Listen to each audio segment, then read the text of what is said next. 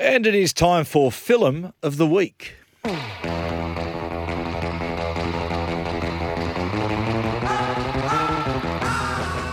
Yes, and today, well, it's a huge favourite of mine, this movie. Interesting, it bombed at the box office, uh, but uh, in a short time become a real cult favourite. Directed by Martin Scorsese, starring Robert De Niro and the great Jerry Lewis.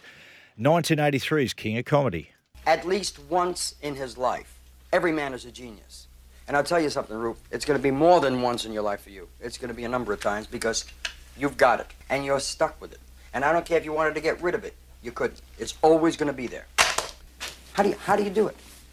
I think it's that I look at my whole life and I, I see the awful, terrible things in my life and turn it into something funny. What about the first few one liners? Were they strong enough? I was a little. Strong enough? No. If they were any stronger, you'd hurt yourself. They're marvelous, you daffy bastard. Leave them alone. They're beautiful. Yeah, now, Liam Alexander, welcome, pal. Morning, guys. How you going? Look, mate, we're going good. Now, Liam, did you, firstly, did you enjoy this film? Because there is no doubt it's quirky, it's an acquired taste.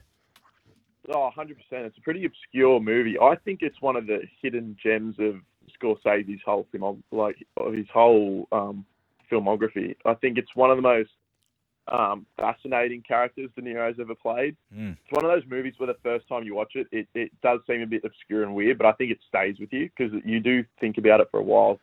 And even though it's a bit quirky, I think like it's got this underbelly of sort of um, trait. It's pretty disturbing. I think it's actually one of the scariest characters De Niro's played, Rupert Yeah. Pupkin.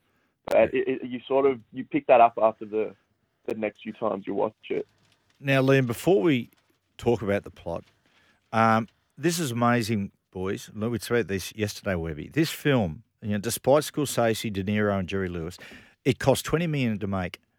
It made two million dollars at the box office. Two Isn't that million. incredible? That is, it's incredible. If that was re- released tomorrow, you'd think it'd be a massive hit. You'd, you'd think it would be. Scorsese, De Niro, Oh, Jerry Lewis. Just on that And, it- alone. it's, and it's coming and it's coming off Taxi Driver and Raging Bull too. Yeah. like arguably two of the greatest American films You- ever made. You're making this film, you just say can't miss. Yeah. You did. And I Um, can't see why it would like what what what did old Roger say, uh, Liam? he like he Roger was one of the most sort of ardent Scorsese fans, and even he thought he gave it three out of four. Every other movie before that, he gave Scorsese four out of four. He just said it was the most sort of he called it the most arid, painful, wounded movie he's ever seen. mm. Oh, Really? And, and, Yeah. like yeah, well, which uh, I, he said it in a good Sounds way, like a I lot. think, because it is pretty. It's hard to watch at points, Yeah. but I don't think he even really understood some of the hidden meanings of it. Now, Liam, as you explain the plot, just to explain to people, this movie, without a shadow of a doubt, the recent film Joker, which was Robert De Niro, this, I think, Joker is just a direct takeoff, almost a remake of this film. So, what's the plot? A hundred percent. Even that clip that we just heard before, it sounds like a line that Arthur Fleck from Joker could have said. But this movie, it's about Rupert Pupkin. He's an autograph hunter and a, a celebrity fanatic who dreams of nothing more than becoming like this world famous comedian. Mm. And one night he meets his idol, who you just heard was Jerry Lewis, whose name is Jerry Langford in the movie. He, he sort of politely brushes him off, brushes him off and says he should keep working on his, his material and maybe get back in touch with him. Hmm. But Rupert essentially wants to be Jerry. Like he doesn't want to just work with him.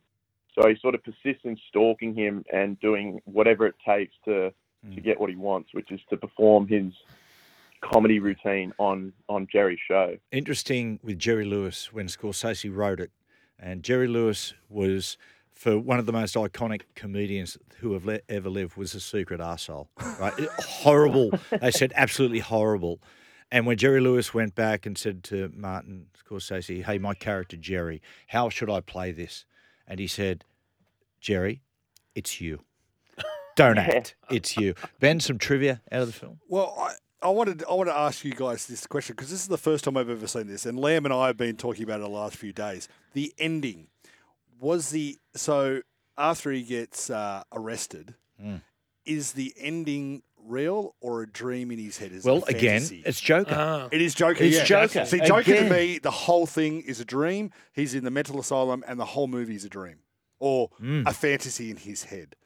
The ending of this, I went, oh, that that is that real at the end? Does he become the It's- famous celebrity that he wants to be? Yeah. That's completely warped That- my that's- mind about the Joker yeah. now. Well, given the I don't even Joker, think that was just- Well, the Joker thing is But it's, I- with but- the, it's with the clock, isn't it, Liam? Like the clock never moves, or Yeah, yeah. I think there's a there's a theory about the end of King of Comedy. When he comes out, he's in this orange jumpsuit, and the lighting behind him looks very similar to jail bars, like cell bars. Uh, So there's this theory that the whole thing is like he did end up going to prison, and he and when he is released, he's not a world famous comedian. Well, but I think it's like like Taxi Driver though. I think it it works both ways.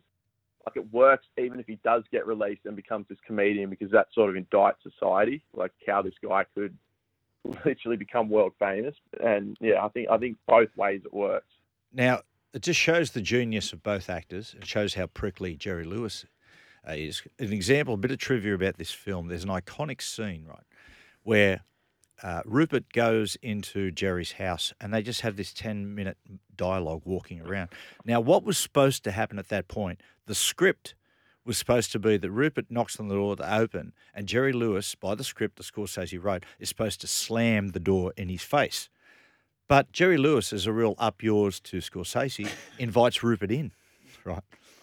And so, surprised, like De Niro goes in there and goes, "This is not supposed to happen," but just goes with it.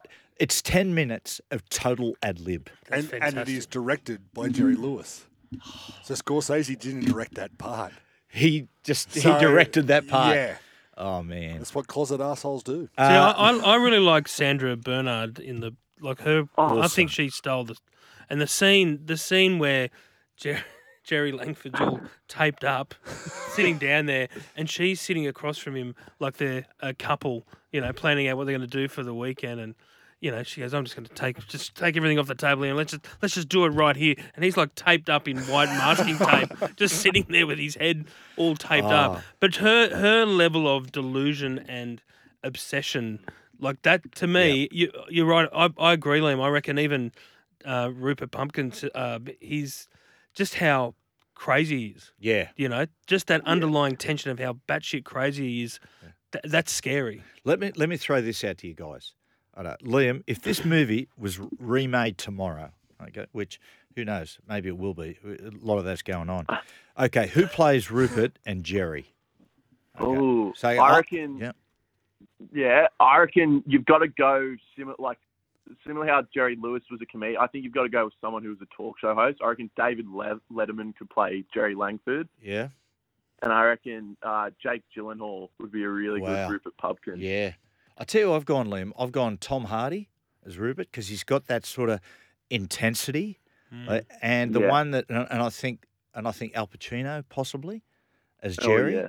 That's not bad. I think those two. Benny? I, I would I would change a little bit, and I would use females for the roles. yeah, right.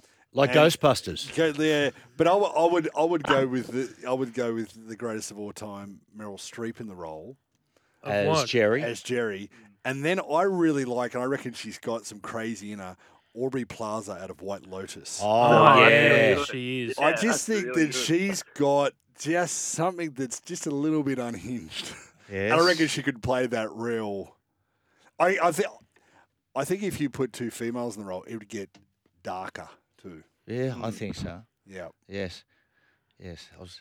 Just have a think. Yes, just- I do. I'm, I'm just, I'm just know? thinking all about trend- sometimes what females say to females, and I go, "Oh my god." Let's tread very carefully. around Yes, yes. In 2015, Liam, this became a musical on, on Broadway. Really? Yeah, it was a musical. I read that. Yeah. Yeah, and, and like the film, it bombed, but it never became a cult Did they, classic. did they bring back this the set of sunglasses that De Niro wore when he kidnapped Jerry?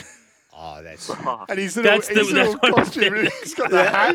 He's got his hat and the That's one glass. of the mate. great I, I, I think one of the great scenes too. It's so pathetic where he goes into he's he goes to the secretary of Jerry and goes, "Hey, Rupert, I'm here to see uh, Jerry. Oh, he's not in. Oh, how long will he be? We don't know. Probably not most of that." And he just takes a seat in the office Yeah. and just sits there for basically the whole day. And he's like, oh wait, oh wait, it's uh, Liam, score out of hundred. Um, I think I think it's a 95. I think it's one of the most underrated movies out there, and uh, one of Scorsese's best. Yeah, I agree with that. I'm 95 too. I liked Yeah. it. yes, I, I'm, I'm going to say a ninety. Okay. It's Yep. definitely definitely it's, it's definitely not top three score Season. But hey, Yeah. Well, Hey. I, well, last week we did the next break. Um, we did uh, was Tarantino. Quentin, Quentin Tarantino, the greatest scenes in his film. So after uh, the break, we're going to do greatest scenes in uh, the film career of Martin Scorsese.